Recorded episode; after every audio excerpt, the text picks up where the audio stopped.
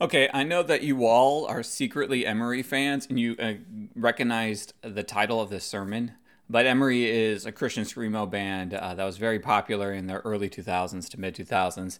And uh, this song comes, uh, the lyric, uh, it's like a pencil with a eraser on both ends, comes from a song called Studying Politics. Uh, really had nothing to do with the sermon, uh, except for this fact that the song kept going through my head because the song is a lot of, I mean, the sermon is a lot to deal with the politics of the time between Israel. And whenever I hear politics, I think of studying politics and I think of my teenage angst, and that is Emery. So I just wanted to put that out there in the beginning. Really had nothing to do with it. I just felt like I needed to, I was abusing too many of Derek Webb's sermons, uh, sermon titles, songs with sermon titles. There's the words I'm looking for. Candace the other day, though, did ask me while listening to the sermon, asked why I haven't brought up the co- covenantal nature between God and Israel, especially since that is a primary reflection of mar- the marriage covenant that Homer, remember my celebrity name for Hosea and Gomer, because I'm funny. I told her to hold her horses because when we got to chapter 5, I planned to talk about it. And I promised that I actually planned to talk about it in chapter 5 and not just an excuse I made up on the spot now that I've painted myself in a corner and I need to talk about it. I promise. Okay, to go over covenants and why they are important, I apologize if you've heard this before, but it's important to understand, so quick refresher. Covenants are agreements. They have the same root word that we eventually get the word contract from. But it also has a deeper element, like the most deep element. Covenants were reserved from for the most highest and most intimate agreements. They were not to be made lightly because there were often big repercussions for breaking the covenant, sometimes even death death for breaking the covenant. This is not like a term of service agreement that you blindly click through when downloading and doing a software update. This is something you have to take the time to read, to understand, to know. It's in the deepest, most intimate sense, that word know, because they were life altering. One of the commonest practices during this time of entering into a covenant was to take a sacrificial animal, like a sheep or a goat, cut it down the middle, and then you and the uh, person you were making your covenant would uh, walk through the middle of the parts of the animal on either side. And then you would actually cook some of the animal and have a feast based off the slaughter. The idea, though, was that if you were to break your covenant, the other party could make you like this animal and split you in half. That's very hardcore, very, very metal. And this is why covenants were not made to be entered into lightly. This is why marriage becomes a covenant, because we have a lot of harsh language surrounding the breaking up of marriage. Think about stoning people to death for adultery or infidelity, because it's such a life altering decision.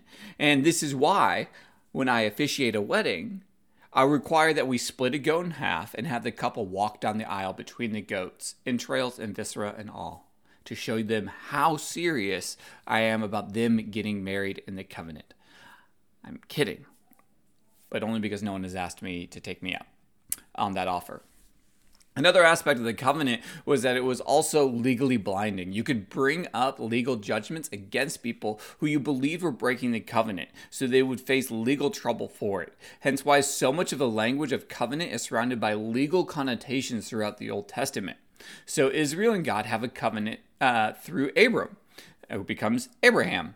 The sign that they used to honor this covenant was, well, circumcision, which got, you remember, Abram was an older male at this time, so when this happened, they're not living in modern times with all the advancement of medical tools and practices. And if Abram would go through with the circumcision, he's really trusting in God's covenant with him, that God will make him a great nation. Because in order for that to happen, he would have to have children. And in order for him to have children, he can't mess up his circumcision. So there's this procedure that would go fine. He had to trust that God would come through with him. And I know this is a bit crass, but I'm bringing this up because that's a deep level of intimate commitment that God required of Abraham. And this is the intimacy of covenant. There's this deep trust here. So not only Abraham's parts would be okay, but also Abraham's future would be okay. This closeness and trust now extended to Israel through Abraham puts us into the place where we find Hosea. This deep, intimate relationship is now be called into it's in trouble and being called into question. The covenant is being called into question because there's been these very intimate offenses between God and his people. And it's important to know because in chapter 5, God begins to use some of the legal language that uh, for calling out Israel for not following up on its covenant. Israel has put cracks into the foundation of a covenant, and God's about to bring judgment, justice, but also eventually restoration. Okay, the lesson was a bit, that lesson was a little bit longer than I intended. But let's start at the beginning of Hosea 5, where God once again seems to address the priests of Israel and the kings of Israel.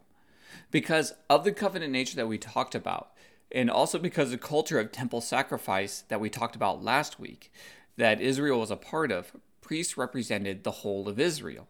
They were the ones who could actually touch the blood of the sacrifices, and because of the sacrifices on behalf of the people. They were the ones who were only allowed into the holiest of holies to offer that sacrifice and to bring that blood into God's temple.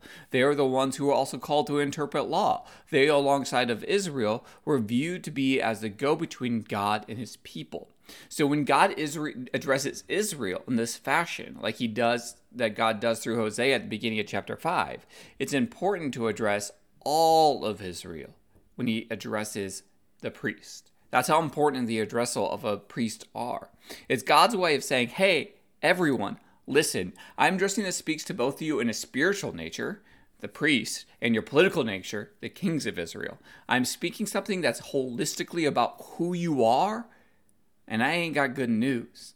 God begins this diss track again, citing, Israel, citing holy places that Israel has defiled with its errant practices. See, Mizpah is a place where Laban, uh, Laban, sorry, I don't know where I got that from. Laban uh, and Jacob said that God would be watching over them, and they built an altar to God for that blessing. So when God says you have laid a trap at Mizpah, God is saying you are calling on Israel who have used God's protection to do evil things, using God's blessing to harm other people or to quote trap them since they are protected. Then God brings up Tabor, which is this mountain in the valley of Jezreel. Yes, the same valley that our Hosea's first son is named after. Um, God uh, references net extending because there's a division in between the kingdoms of Israel. The net split the two kingdoms, and God will start addressing how his protection from the blessing of Mizpah has now also casted a net, splitting Israel and leading to a deep uh, corruption. I think it's an important thing to note here.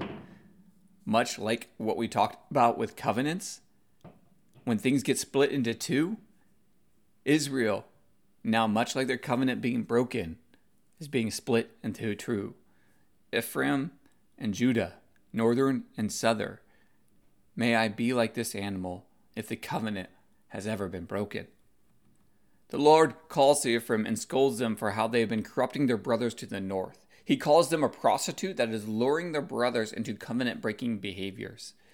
Ephraim cannot be satisfied by the Lord because the Spirit, like we talked about last week, is desiring to be filled by other gods. Because they keep looking, they will never find what they are looking for. And that's a sentiment that kind of resonates with me.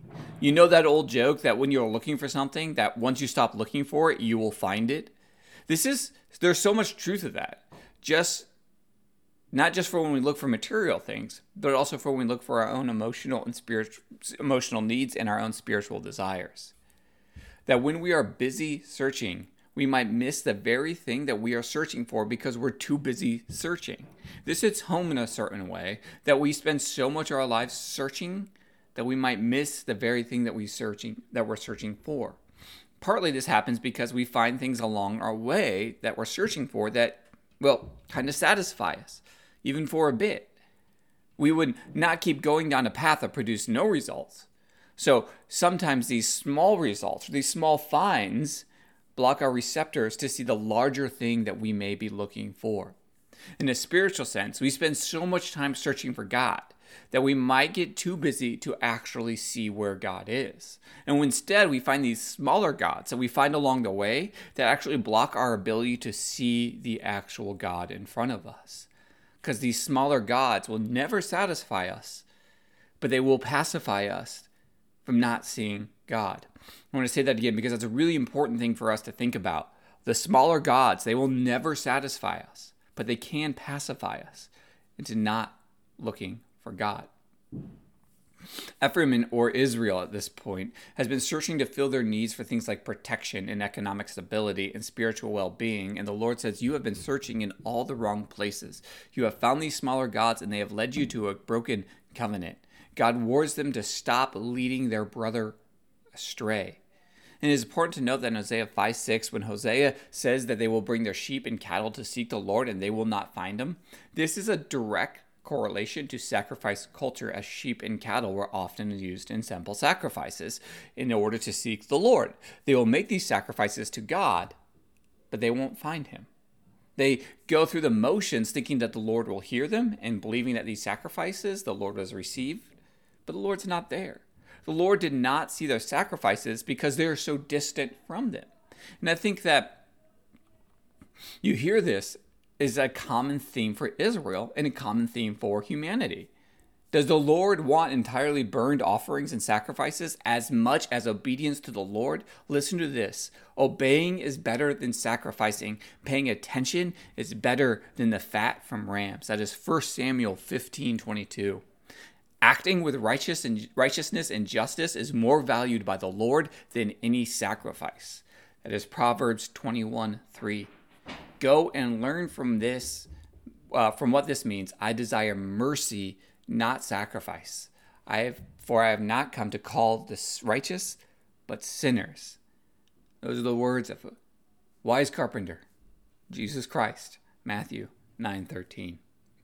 Sacrifice made with a distant heart is not heard nor seen by the Lord. And in this, the church has been complacent. The American church has been complacent. We have made sacrifices with empty hearts. We have gone through the motions and made empty prayers and sang empty songs. And when we engage in this way, we miss the desires of the Lord. The Lord never desired sacrifice for sacrifice's sake. He desired for us to know Him intimately. Sacrifices were not made for us. Uh, sacrifices, I'm sorry, sacrifices were made for us not for the Lord. And sometimes in the church, we get that backwards and think that the Lord desires those sacrifices, which sounds very familiar, like Mark 2 23 through 28. Jesus went through the wheat fields on the Sabbath, and as the disciples made their way, they were plucking the heads of wheat. The Pharisee says to Jesus, Look, they are breaking the Sabbath law. And he said to them, Have you haven't you read what David did when he was in need? When he and those with him were hungry? During the time when Abiathar was a high priest, David went into God's house and ate the bread of presence, which only the priests were allowed to eat. He also gave bread to those who were with him. Then he said, The Sabbath was created for humans. Humans weren't created for the Sabbath. This is why the human one is Lord even over the Sabbath. It's almost like Jesus was a really good rabbi and he knew the scriptural intent of writing versus the prophets, uh, the writing of the prophets versus the popular interpretation by the Pharisees. I'm going to say that again because I kind of messed it up and it was a really good line and I'm kind of sad about it. It's almost like Jesus was a really good rabbi and knew the scriptural intent of the writing of the prophets versus the popular interpretation by the Pharisees. Back to what God is saying through Hosea. God admonishes Ephraim for its role in corrupting its brother to the north, Judah. The wound that Ephraim has from its wandering would not heal. And so eventually they go to the kings of Assyria in order to receive a reprieve. And what the Lord lets them know is they will not find reprieve by making a covenant with another foreign nation because their original covenant was not with Assyria. It was the it cannot be with kingdoms of this world. It has to be with the living God. And I think this is one of those apologies for me when I was writing the sermon series about the prophet and the prostitute and learning to love the American church again and having these little sessions of apology that's a long time coming. I want to apologize how the American church, in its own woundedness, went to other powers in order to seek healing, to seek power, and to find its own fulfillment. Too long have we, as the American church, looked to things like political and economic powers to heal the woundedness that we have experienced inside the church. We went to these other smaller gods in our hurt and pain, thinking that we could broker a new covenant when God above reminds us that our covenant is with Him. We try to align ourselves with politics and politicians so that we could enact laws to protect us, forgetting that it is God who we made a covenant with to protect us. I apologize on behalf of the American church because we align ourselves with powers and principalities that were not God in order to do what we believe God has called us to do. When we sought our own safety at the expense of those who have called us to be a safe place for, when we sought to gain at the expense of others because we sought to heal our own woundedness, when we sought political ways to solve spiritual problems. Healing alone will come by the Lord's hand and not by the kingdoms of this world. I apologize for those who we hurt, for those who we uh, intentionally or unintentionally marginalized. Lord, where we are wounded as the church, reminded, remind us that it is you who heals us, for us not to seek the gods of this world. Lord, where we make sacrifices to you without the intent to follow through, where we look to others for our covenantal relationship other than you, Lord, for all of those who we have hurt in that process, I apologize. I am sorry, and I repent. The end of chapter 5 says the Lord has with the God calling himself a lion, and that is a God who is a mighty beast who stalks his prey, and no one can take from him what God desires. And this is actually a very graphic way of a segue into the next chapter, where we get a little bit of reprieve in his diss track towards Ephraim and Judah. This short refrain is where Hosea reminds us that the Lord alone is the one who will heal us, that can bind up our brokenness, that it's important to remind ourselves that it is the Lord alone who will bind up our brokenness. That the woundedness that we talked about earlier, it is the Lord alone who will heal us and who will bind us. Hosea is reminding Ephraim that even though the Lord has seen the covenant broken, he has not given up on his people. He will still come like the morning dawn. He will still give the earth water. Because in the midst of the muck and mire, the sordid history and the following of other gods, he will still give the earth water. He will still give us drink. Through Hosea, the Lord returns back to his questioning of Israel. And I want to hit on one last thing in chapter 6, and that is verses 6 through 7. I desire faithful love and not sacrifice, the knowledge of God instead of entirely burned offerings.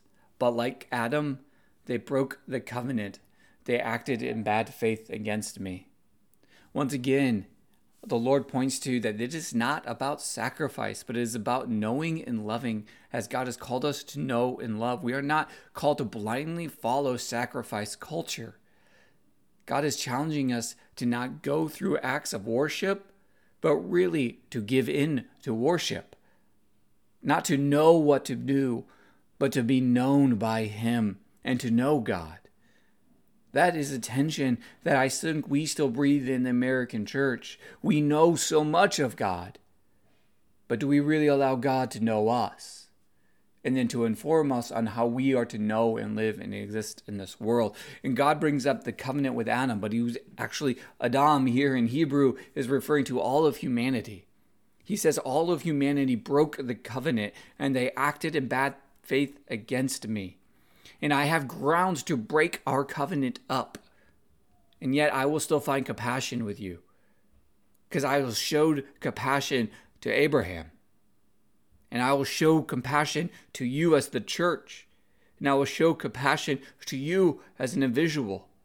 And I will show compassion to you, like me, Jerry. And even though we have may acted in bad faith against the Lord, we know the rest of the story.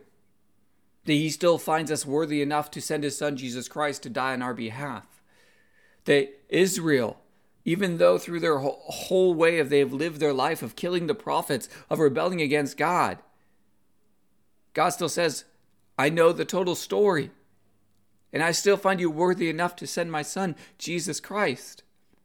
So even amidst our own failure in following God, we are still found worthy. In amidst midst of our, our apologies, we are still found worthy. In the midst of our going through the motion, God has still found us worthy. Because just like we were not, uh, the Sabbath was made for us, not man for the Sabbath, it is not us who makes God worthy, but it is God who makes us worthy. I want to say that again because that is so important because I think we get so caught up in this point that we think that it is through our holy actions that we declare God holy. God doesn't need us to do things to declare God holy. God is holy on his own. And in fact, what he says is, I make you holy.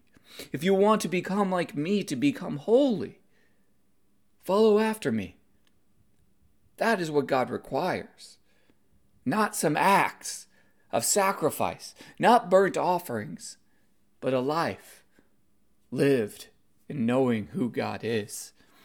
And that's really good news for us. Because if it was dependent upon what we did, we would fall short the glory of God. But since it is Christ who has made us clean, we get to share in that glory.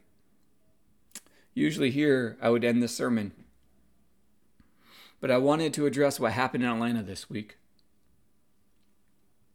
If you have not heard or paid attention to the news, a young man killed eight people, six of which were Asian women, as he went through different massage parlor spas to kill these women.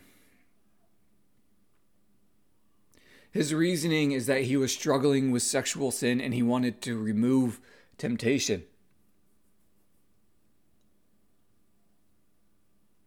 Obviously, being Asian American, this hit close to home. Also, this man was an evangelical. He's part of the American church the thing that throughout this sermon series I've been trying to apologize for, to pray for, to love again. And yet, this man who is part of us did something so heinous and removed from who God is. I felt like the need to say, that this is not representative of the church, but rather representative of a sickness that lies inside of our church. Yes, this man made an individual choice, and that is what people will say. But choices are always based off the environments that we find ourselves in. And if this man was raised in a community, in a church that saw people not as objects to be destroyed, but as people who are created in the image of God, Christ in front of us, I feel like his decision would have been made differently. If your church is not teaching you that the people that you disagree with, people who are sinners, people who are different than you, are objects to be destroyed, then they are not following the same God, the same Christ, and the same Holy Spirit that I know. If your church are teaching you that people are objects, and is not the God, the Christ, and the Spirit that I know. People are not objects to be destroyed. People are not objects to be destroyed. People are not objects to be destroyed. See the image of God in everyone. I plead I plead to you to let not those who perished because of one of our people, an evangelical, somebody a part of the American church, do not let those who perish because of that action be the writer of the story of who Christ is. Let us then instead speak with louder voices to call out the demons inside the American church that forgot to teach that Christ is in all. Regardless of who they are, how they have acted, Christ is in all. Please, please, please